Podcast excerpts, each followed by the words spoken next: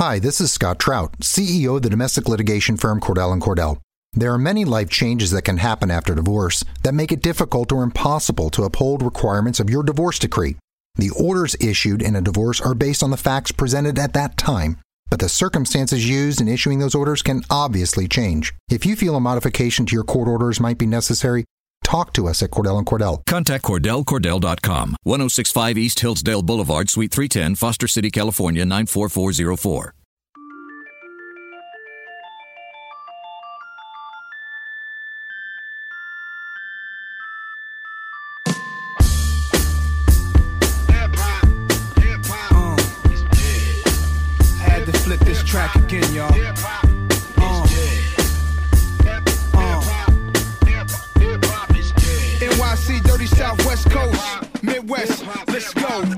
Welcome into a late edition of the Denver Nuggets Daily Podcast. What? You're right over there?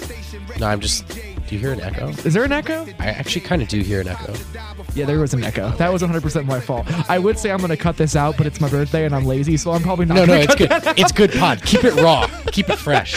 Good start. But um, we just got done watching the King himself dismantle the Nuggets for the last two minutes of the game. The Nuggets lose 113 108 to the Cleveland Cavaliers on an ESPN televised late night game.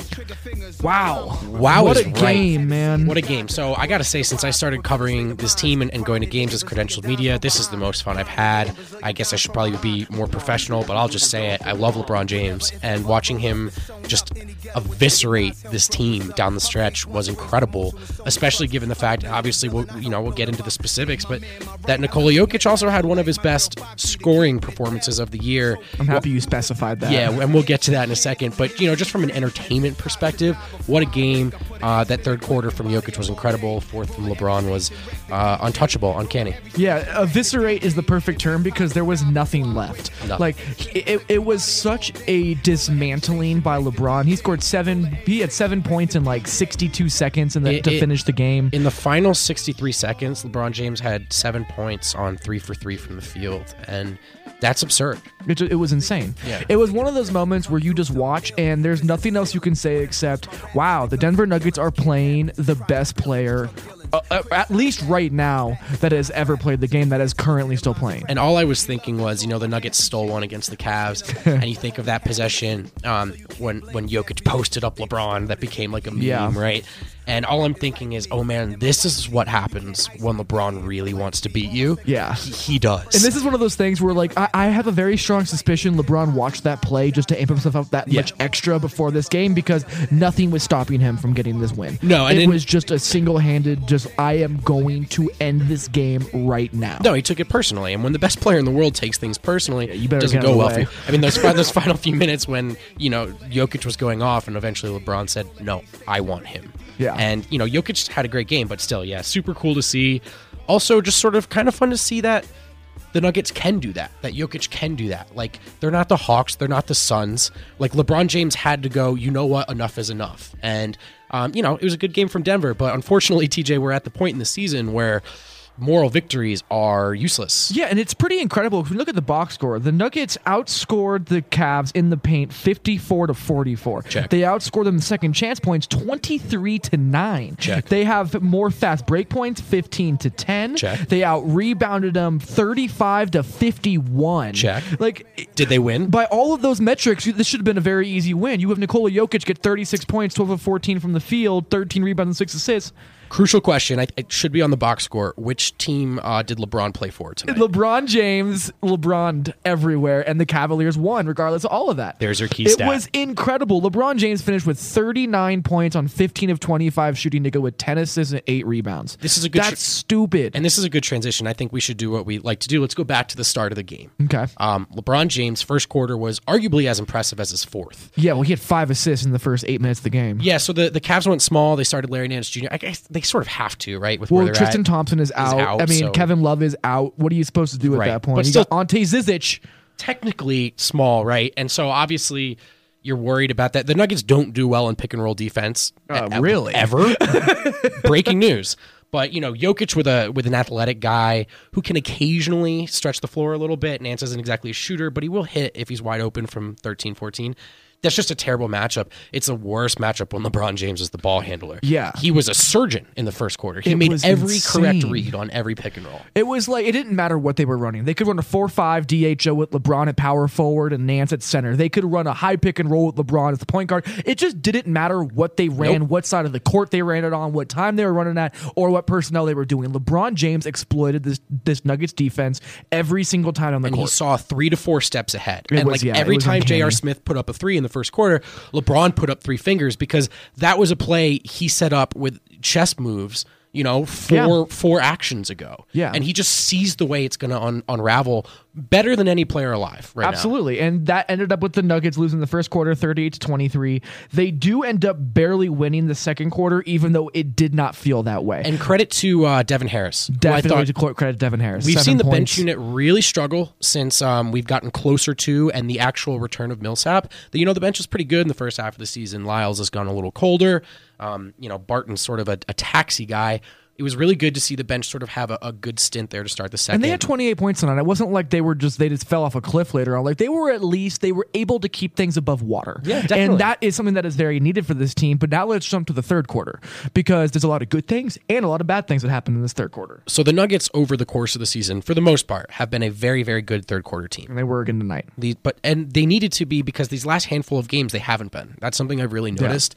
And, you know, good teams typically, especially when in high leverage games, they take over in the third, and the Nuggets took over in the third. Yeah. So what was the stat line that Nikola Jokic finished with? It was 13 Se- points. 17, 17 17 points, sorry. six assists, or six rebounds and three assists in the third quarter. alone. I think and, he, seven and he had one turnover to go with it. Seven eight from the field. If, if that was your whole stat line, great game.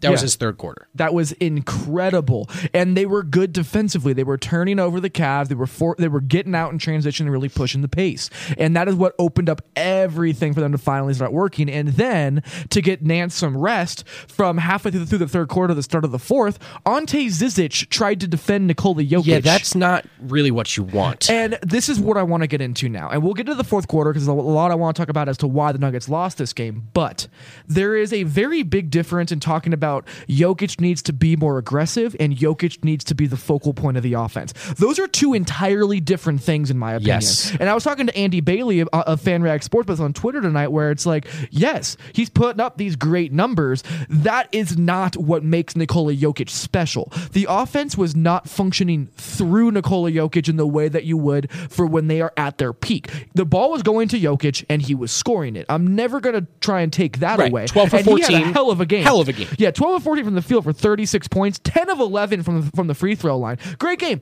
The ball was not moving through Jokic to other people and keeping this offense continually in motion to where they are so lethal to where you don't know who is going I to beat completely agree. Uh, They Matt- became predictable. Agreed. And and so Jokic last year was the plus minus god. And, and you can look at the assists and the points and the rebounds. They're all impressive. But what mattered was just you look at everyone around him and you go, oh, wow, they all had a great game because Jokic was out there. And tonight was sort of the inverse effect. Yeah, I mean, was. it's not that other people necessarily had bad games, but it was almost like there was the Nuggets playing basketball and the, and Jokic playing basketball. Yeah. And those were two compartmentalized things. Yes, and that's why I think what Michael Malone said in his pregame press conference was so nerve wracking for me. Because in Michael Malone's pregame press conference, he was like, you know, we need to slow it down and run plays.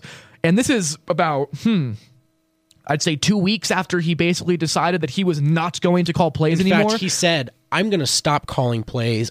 He, he told us he thinks they're better when he doesn't. and they were, and now he's calling plays again. Look, we've been defensive of Malone, and I think first of all, there's a certain dynamic where, like, when you're a beat writer, your job is to not necessarily react as a fan. So we're not even saying folks are wrong. It's just our job is to take a deep breath and look at this Yes. right In a macro sense. In a macro sense, and look, the, the Malone situation is not black and white. There's a lot of things he's done well, A lot of things he's done well. but this stuff, man, like.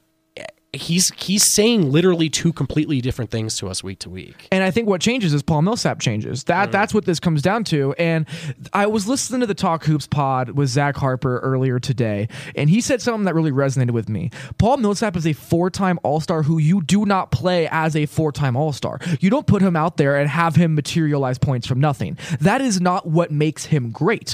What makes him great is that he fills in every single gap that your team has for you as effectively as humanly possible. Where and when opportunities to score fall his way, he'll do it. Exactly. And he'll be a good post player. He'll be a good post defender. He'll be a good passer. He'll get rebounds. He'll get blocks. He'll get steals. He's a little bit of everything. When you start calling play calls for him as a post up, that doesn't make any sense. It takes out what makes him so valuable. It takes out what makes Nikola Jokic so valuable. It takes out what this roster construction of elite shooters around these playmakers, it takes you out of that element entirely. And you know what's super confusing to me is first of all he's flip flopping on whether he is or isn't calling plays. Lately he has been since Millsap's been back.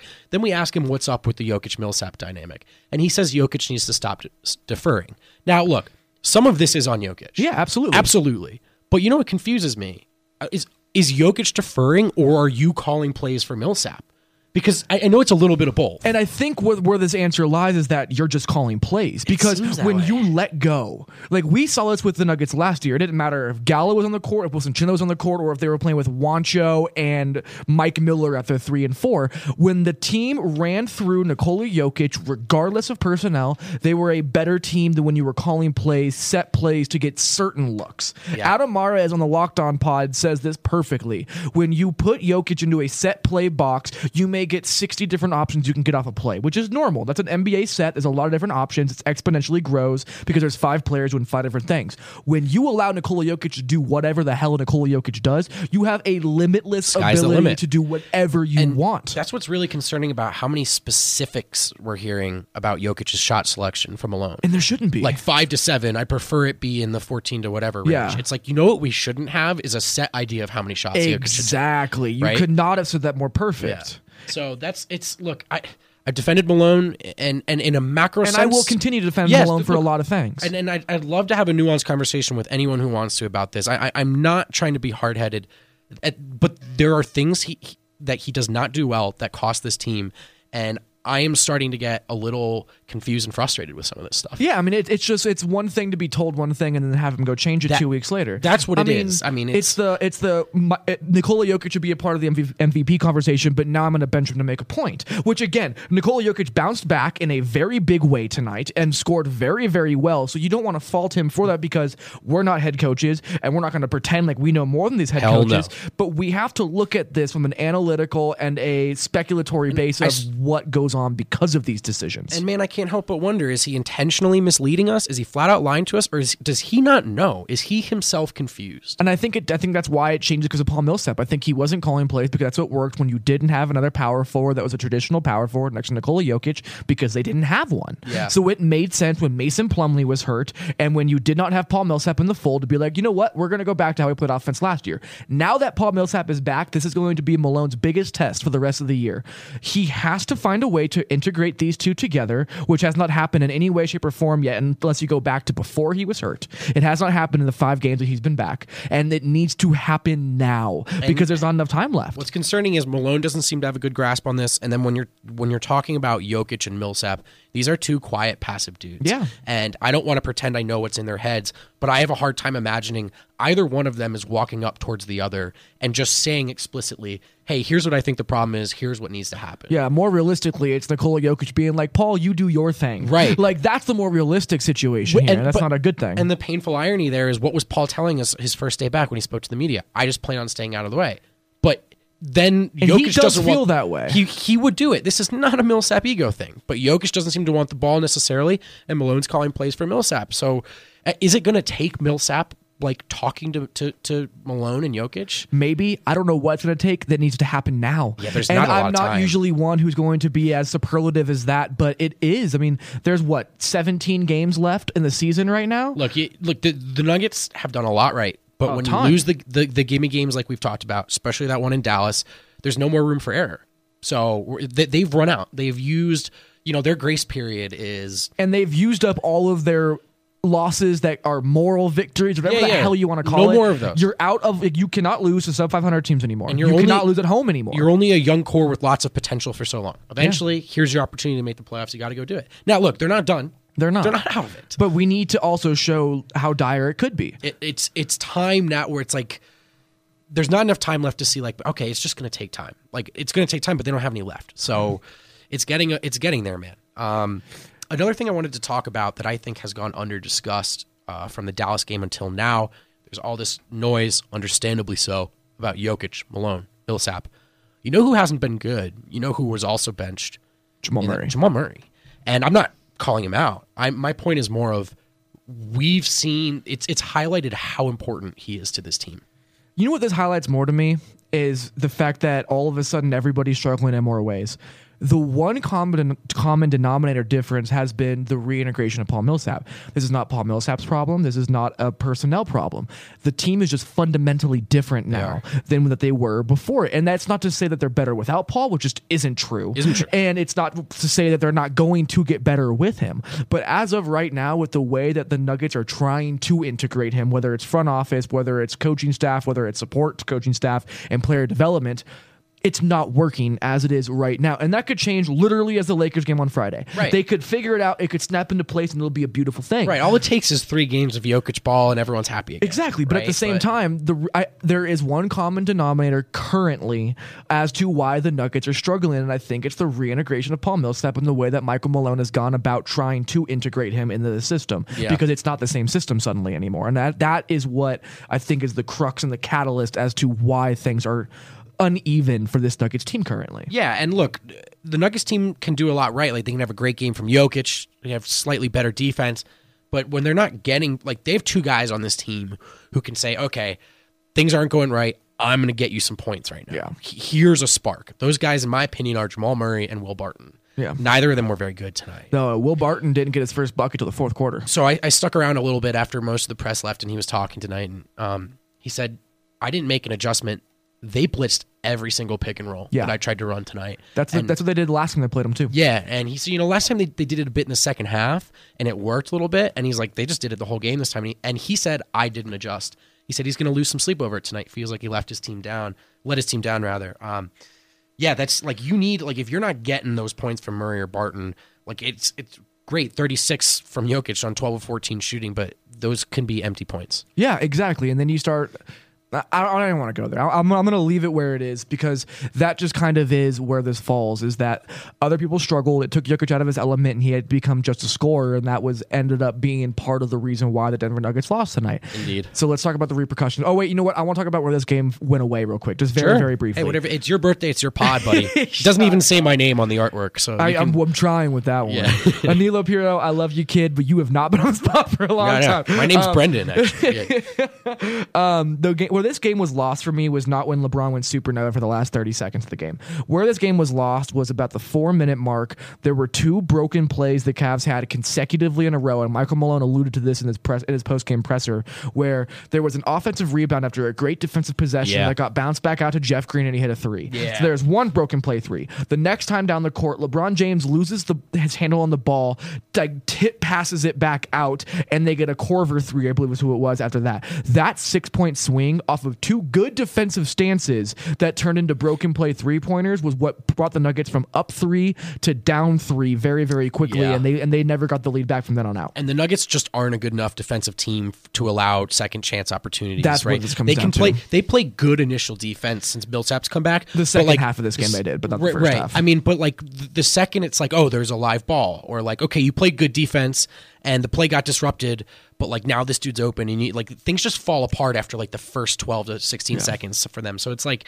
for, they cannot allow teams to have second chances at points because teams are going to score on them all night long as it is. One of the most underrated things about defense is just flat out there's two things that will make you a significantly better team. You don't foul and you get defensive rebounds. Defensive rebounds. That's literally what it comes down Which to. Which the Nuggets, by the way, I, I didn't realize are not a great defensive rebound. They're good rebounding. used team. to be. They're, they're in the in the aggregate. They're a, a very good rebounding team. They're an elite offensive rebounding team. yeah, they had 14 tonight. but they actually are in the bottom ten in the NBA in rebounds, uh, defensive rebounds per game, and um, hundred possessions. And these these games in the Millsap return, you've seen that. Yeah. it's like woof, like you they've not kept teams off the offensive But glass. they can. And when you go back and look at the film and the stats of before Millsap got hurt, the reason that Millsap made every single player such a better defender was the fact that they were the best team defensive rebounding wise, and they were the best team in terms of not fouling. Yeah. And that was just so important. And they were turning people over, which definitely was a nice boost as well. right. When you don't do that, when you're giving up second chance opportunities and you're putting guys on the free throw line, you're not going to have a very good chance to bounce back and win games and be a good defensive. I mean, you're not going to shoot 60% from three like they did the other night. Like, so, Yeah. it's, and, and that's what's funny is it's sort of the inverse of what the Nuggets were, like you said, to start the season. Oh, they were getting outshot by the other team. Oh, the other team had more assists. But guess what? The Nuggets created more possessions. And now that's sort of, um, you know, that's, that's, sort of oscillating in the other direction now, and uh, that pendulum has swung, and, and it's it's affecting the Nuggets here down the stretch. And people will look at the box score and be like, "Oh, but they were tied in terms of free throws tonight." N- Nikola Jokic had 11 by himself of their 18. Yeah. If you even remove half of those, which some of those fouls you could definitely have a different conversation about how legitimate the fouls could have been, that it, You know there's what? a very the- clear difference. the Nuggets don't get a lot of calls. That's not a fan take, by the way. We have data now to back No, that that's up. That's very much so like true. whatever, dude. Go read the article on 538 before getting in our mentions. I don't want to hear that. There's a lot of like a lot of instances where Jokic does what he did tonight, where the play seems to have broken down. He thinks he got fouled, so he just chucks it up, and he doesn't get the call. That's also where you see you lose Jokic mentally. Tonight he got those calls. That was kind of nice to see. Yeah, he did. but he earned them, dude. So I, I I don't care about that. The questionable nature of those calls. All right, you want to talk about this playoff outlook as it is right now? Yeah, let's do it, dude. So the Denver Nuggets are now the ninth seed in the Western Conference. They lose ground to the Clippers, who I believe are a half game above them now, correct? Accurate. So that means the Nuggets are now tied with Utah. This there's a lot of interesting things that go into this whole the Denver Nuggets are tied with Utah in terms of record. So the only reason right now that they are in the ninth seed and not the tenth seed is because they they are two losses up in the division record. Where things get scary is how much better Utah has been in the conference. Yeah. The way tiebreakers work is that at first it's head to head. Denver and Utah are two and two head to head with no games remaining, so they're going to be tied. So we're going to So division, right? That goes to division. They're only so Utah is six and eight, Denver is six and six. So let's just say hypothetically they tie, which is very feasible, right? Right. Then it goes to conference record. This is where things get nervous. Denver is twenty and twenty one in the Western Conference. Utah is twenty two and sixteen. 22 and 21 is Denver. But yes, yeah. Um, So when you're five losses behind a team, you're not going to catch them in terms of conference Right. record. And that that- is a very hard thing to overcome. and that team ahead of them, the Clippers, owns the the tiebreaker outright. Yes. So this is um what you would call not a good situation. treacherous waters where the Nuggets are at right now. you're almost at this point like more so than hoping for the demise of, of the Clippers and the Jazz. Like you're you're kind of looking at OKC and Minnesota and San Antonio and going, man, I, fingers crossed they slip. that somebody falls, and that could happen because as of right now, the Pelicans, who have won what eleven straight, ten straight, Ten straight. Ten straight freaking games. Well, Anthony Davis rolled his ankle tonight, did not return, had it so damn swollen that they're waiting until, tomorrow to give him an MRI. So we'll see what happens with that. Don't get too excited. Anthony Davis rolls an ankle every other Just about week. every game. So Yeah. we're taking some tempering there. Davis left the game tonight. Like, So yeah, let's give it I half an play a game. I'm going to read off a team to you, and you tell me if you believe that they are as good as they are in terms of their record right now. Okay. Portland. No. Why? Because the thing about Portland, first of all, of all these teams in the thick of the playoff race, three through ten, Portland's the one that stayed healthy. Yes. and I think that's a huge. I'm not like you can make You can't excuses. bash a team for being healthy, but yeah. but but no, but the Pelicans lose Boogie, the Spurs lose Kawhi, Minnesota loses um, Jimmy Jimmy, Butler. Butler. the Nuggets lose Paul Millsap, the, The Clippers Thunder lose lose Andre Roberson. half their team, the Jazz lose Gobert twice. Like this matters. Yes. So I do think the Pelicans are sort of the benefit. I mean, the Blazers are beneficiaries of that to a certain extent. I also am on this train, this line of thought that like the numbers bear out that the Blazers are a much improved defensive team. You watch them; they don't look like a great one. Um, it, it's like they're playing their best basketball right now, and they've been playing that way for ten games. But like. I don't know, man. I feel like they're due for their slip. Does that make sense? It does, and this is the thing. The reason that they're winning games because their defense has been so good. That is not a team that is a good fundamental defensive Right. team. I don't believe in their defense to stay sustainable for this long. I don't. Me and either. Damian Lillard has had to turn into a human inferno for them to win some of these games. And games. so like Lillard will win those games. Like if you guys we need Lillard to do it, he'll do it. The question is you don't like if that's what you're banking on, you're gonna start losing games. And it has Yeah. nothing to do with Lillard. It's just that's not a sustainable formula. Like I agree with that. um all right, next team. Pelicans. We're just gonna go in order. I like no, but what they've won ten in a row. I will not count out Anthony Davis ever again. After Ever what again. he has done this year, I'm good. I'm going to leave it where it is. The Pelicans will be able to be this good as long as Anthony Davis is healthy and Jrue Holiday continues to be just the perfect complement to him. and we're at a point where if you're talking about the five best players in the world and you don't have Davis on your list, okay, but I. I But need, you're wrong. I need an explanation. I need an explanation. I need an explanation. And it's look, there's so many people you can pick, but like Davis would almost sort of slid into that underrated category for a I while. I, I think, did, but yeah, you're He- right. He, kind of did, and he's like, "Hey, no, by the way, I'm not just like a face of the franchise. I'm like maybe the best player alive. He's. Yeah. I don't think he is, but he's in the conversation. So." I don't know. Also, Jrue Holiday. What the He's hell? been so good. He's like a max contract player for real. I've been saying forever that that contract won't burn them, and this is why I thought so. I think he's the perfect complement to Anthony Davis. So it's like I don't know. You look at that roster. Are they that good? No. So but odds of them falling out of the playoffs, percentage wise. And th- this is this is saying that Anthony Davis will be healthy. right, if Anthony Davis is healthy, I think the Pelicans make it. yeah, but uh, what are the odds they fall out though?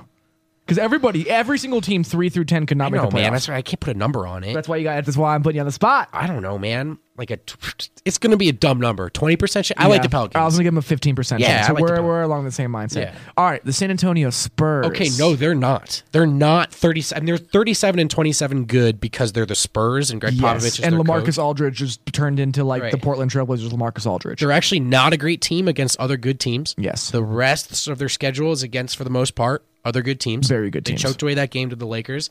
They don't have Kawhi.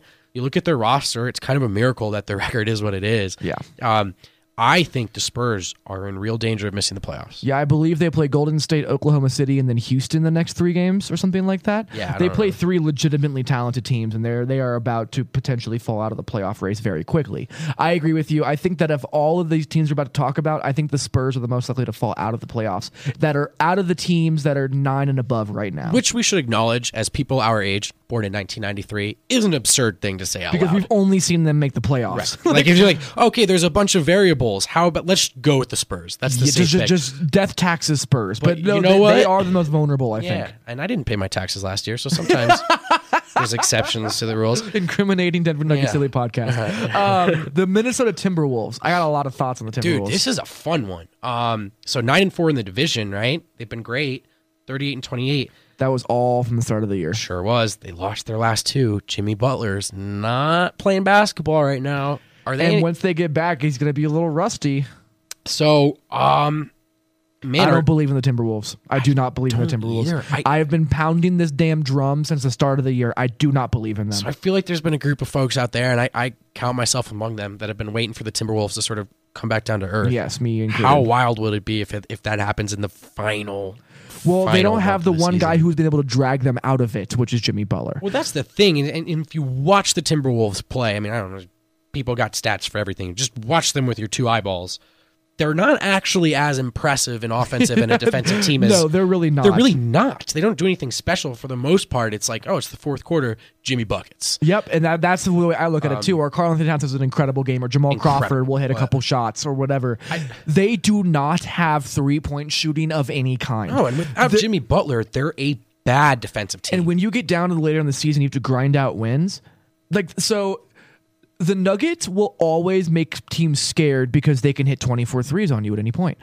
You you're not going to catch up if you're the Timberwolves and you fall back 15 to anybody. that's a good point. You're, you They're just can't do it. There's not offensively talented enough without Jimmy Butler. Yeah. I just don't see it. I don't buy this team. I think the Spurs and the Wolves, out of the teams that are currently in the playoffs, are most likely to fall out. I, I think although that- I, I think anybody could, I truly do. no, but I, I don't think you're wrong. And it's fascinating. I just don't buy the the Wolves. Yeah, man, because They were a 31 win team last year. They've won a ton of close games this year, and now they're without their best veteran player in Jimmy Butler that was supposed to save everything. and you're like, okay, down the stretch, right? Wh- who's more worn out than the Timberwolves players? Who Uh, are the, yeah, right? it's Thibs. Even if they make the playoffs, and this is something we've talked about all year, like that's not you can't feel too confident right now. Like they're gonna get gassed, Yeah. and so it, it could be before the playoffs happen. They could slide out. what about Oklahoma City? Oh man, It's a tough one. This is a. So- Re- I mean, Paul George has not been himself all of a sudden. no. Russell Westbrook is probably pissing off everybody in the locker room. Carmelo Anthony's bad. Melo is like he is not the same dude he was about two weeks ago. Steven Adams is still the superhuman like teammate of all time, but losing Andre Roberson hurt so much. This is a fascinating, fascinating question. Like, as you head into the playoffs, how much better or worse does Roberson make you? Let- let- Let's just change the conversation. How scared would you be to play them in a playoff series? The Thunder? compared to the rest of the teams we are talking about. Not. really. Yeah. Because Russell Westbrook can single-handedly win games. Like they have a player, uh, they have two players who can single-handedly decide games on their own when they see fit. Sure. They also have players who can like Westbrook can lose games. That's true. I mean- it's a good point. For the for all of like for all of the talent, they're 37 and they're 29. They've lost their last two. They're in seventh place. They're not um, playing well right now, No, and and there are legit holes in that team. I'm not arguing any of that, because he, here's but the they have man. actual superstar talent that can help them. here's the thing with Roberson in there. I know he's such an offensive liability, but with He's Roberson in there, they're deal, in though. my opinion probably the best defensive team in the NBA. Want to know why? Too, I think that without Andre Roberson, you can't allow Paul George to be this rover chaos on defense. Well, that's the thing too. Like you're watching that Rockets game and you're thinking, like, okay, Paul George is turning in this phenomenal defensive effort. What does he have left on the other end? Because he's guarding Harden, and that's where you're like, all right, Roberson can't shoot. He can guard James Harden. There's a short list of people who can do that, and that allows George to have a little more energy on the offensive end, but also he can guard player, you know, one B and. It's just I think it's worth it to be a potentially, in theory, worse team on offense to have that defensive ceiling because they have guys like what it's like Oklahoma City's offense isn't a result of like Chris Ball movement. Yeah, Like, exactly. Westbrook and Paul George are taking over. Yes. So what what you the formula there is be as good as you can defensively and just hope your superstars carry you. which was what their formula was, and it was working very But now well. they don't have Roberson. I think that's worrisome, man. I mean, like we could go through every single one of these teams and be like, they could miss the playoffs. Oh, there's gaps in all these teams, but at the same time, they're all so damn good. And even this Clippers team that I want to talk about next, I think that they're legitimately dangerous when they're healthy. which is ironic, and that's what Somewhat I, I, healthy, I was Like, just even without say. Gallinari. I was just gonna say, like the, the irony here is, I think the three teams I, I in the playoff picture right now that I'm the most worried about are the three most talented teams: the Spurs, the Wolves, and the Thunder. Isn't that fascinating? It's it, it's it is because it's it shows how wild this Western Conference is because the Clippers, even after trading Blake Griffin, are likely a more dangerous team now than they were when they had Blake Griffin. I wanted to ask you, like, are the Clippers a good team? I think they are. You do? I, I just think that they're patchwork together and they're so thin that if you have one guy get hurt or you have one other injury or someone doesn't show up, it all crumbles. But when you put them at their optimized level with what they have right now, they can contend with any of those teams three through ten. You know what they do, and they're doing down the stretch. They play their asses off. They do. They play with a sense of Tobias urgency. Harris. I, I- when they when I saw that they got Tobias Harris for Blake Griffin as part of Hmm. that deal, I was like, shit. Like this team is going to be good because they have point guards who are at least serviceable enough to run high pick and rolls and get the bigs. They have enough shooters on the wing now. Austin Rivers has turned into a legitimate NBA player, the greatest basketball And- player of all time So- in Boban. Yeah, apparently. Um, and then you have Tobias Harris who does everything for you. Also, I'm a big Montrezl Harrell guy. yeah, he's he's Faried who tries hard on defense. I'm not really go. sure if I'm going like to get that. too excited about him yet. No, but he's helping this But no, team. he does help like this you team. look at these these comebacks that they've put together, and it's like it's not like all of a sudden they're just playing better basketball. They're just busting their asses on Yeah. creating fast break opportunities and hustle rebounds. Um, One last team, okay, the Utah Jazz. I'm out. Sold. Done. I don't. I don't. I don't see it. you don't see them making the playoffs. No. Utah Jazz. And this is uh, the only way I see them making the playoffs is if Denver and the Clippers and Utah basically all tie. like, and you you need something weird like that to happen because this is the thing. Ricky Rubio is shooting over fifty percent off the bounce shots right now. Ricky Rubio cannot shoot off the bounce. That doesn't happen. That is unsustainable at the highest degree, No, in my opinion. They're eight and two in their last ten. It doesn't matter. four in a row. It doesn't. I, I I don't buy it. They're going to start losing. They're a young team. Rudy Gobert is not going to be an offensive powerhouse every single night. Like Donovan Mitchell is a rookie. Like I'm not going to expect of him. Like he could be this good the rest of the year. I'm not saying he can't. I'm not going to expect a rookie lead guard to be able to continue this level of productivity at this point in the season because no rookie really does. That's a rare thing. And Ricky Rubio is not going to be able to keep shooting like this. That spacing goes away. Donovan Mitchell's first step goes away, which means Rudy Gobert doesn't get the space he has, and things start to collapse Dude, on themselves very quickly. maybe, or maybe they do. Maybe so. Like, here, here's what I'm saying. Like, doing this on the spot is fun, but unless like it's so hard. Like, unless we're gonna go full Matt Moore, mad scientist, and like let's look at each of these teams, their remaining schedule, like, and then of that remaining schedule, which of those teams are resting players on back to backs? Like, I don't know, man. It's just too chaos. So many variables. But the point is, you actually really can't rule any of these teams in or out definitively. I mean, the Jazz of the group were like of the bo- of five through ten, no one's playing better than the Jazz. And so I don't know. Is it sustainable? They've I mean, Mitchell's been doing it all year, so It's hard to argue it, but at the same time, I mean, there are some rules in the NBA that usually apply, and rookie lead guards don't produce at this level forever. It just doesn't happen. But at the same time, this is a ridiculous rookie class, so I am not going to rule it out. right, so let me ask you about a team, the Denver Nuggets. I think they make it. I'm still firmly in that boat. I do think that the Nuggets have enough talent. And when you look at their schedule, yes, it's a lot of road games, but it's against beatable teams. What scares me, while the road trip, of course, that's going to be what make or breaks this team because it comes first. But let's just say hypothetically they make it through that road trip and they're still on a spot to make the playoffs. What makes me most nervous is that last stretch where five of the last seven are against division opponents, and the other two are the Pacers and the Bucks, I think. So like you're playing tough teams after a long road trip in games that direly matter in terms of tiebreakers. Those are playoff games. Don't, oh yeah, Those are playoff games. No, from from the start of that seven game road trip through the rest of the year, every single game is essentially a playoff game. and you look at these teams, man.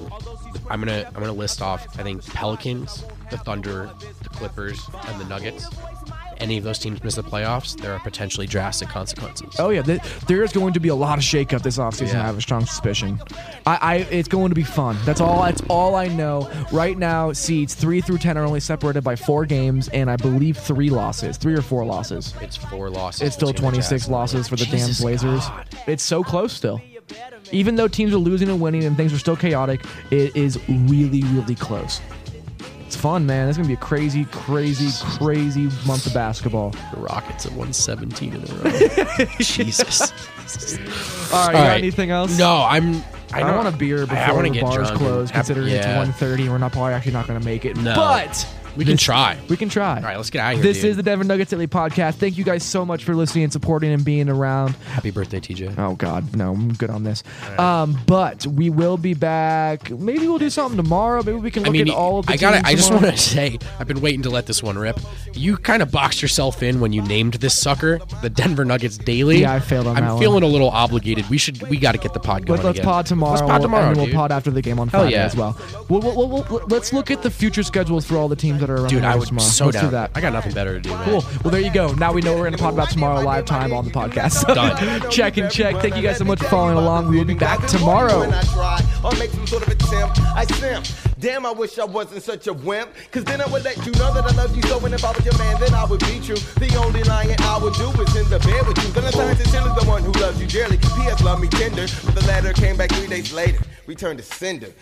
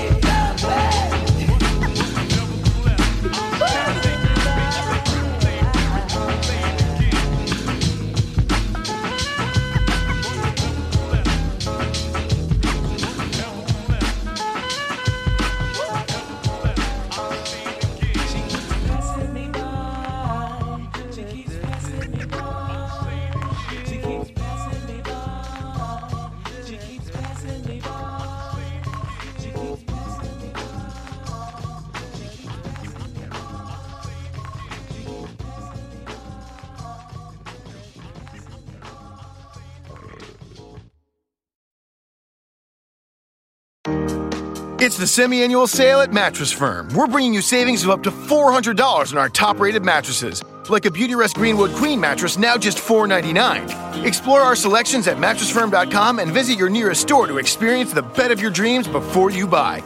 We've got the best beds, and with savings of up to $400, you know it's the best price too. Your budget stretches further at Mattress Firm. Restrictions apply. Valid at participating locations only. For offer details, visit mattressfirm.com/sale. Hey, sports fans, football season is here, and the time has come for you and your friends to have some fun. MyBookie.net is the industry leading sports action website that offers real Vegas odds on football, baseball, basketball, college, and all your favorite sports events. You can take a side, total, or try their in game live action. Go to MyBookie.net to open an account and use promo code CHAMPION to be entered into our amazing prize pool. That's MyBookie.net, promo code CHAMPION. Get in on the action today. No deposit is necessary. Terms and conditions apply for entertainment purposes only. Void where prohibited.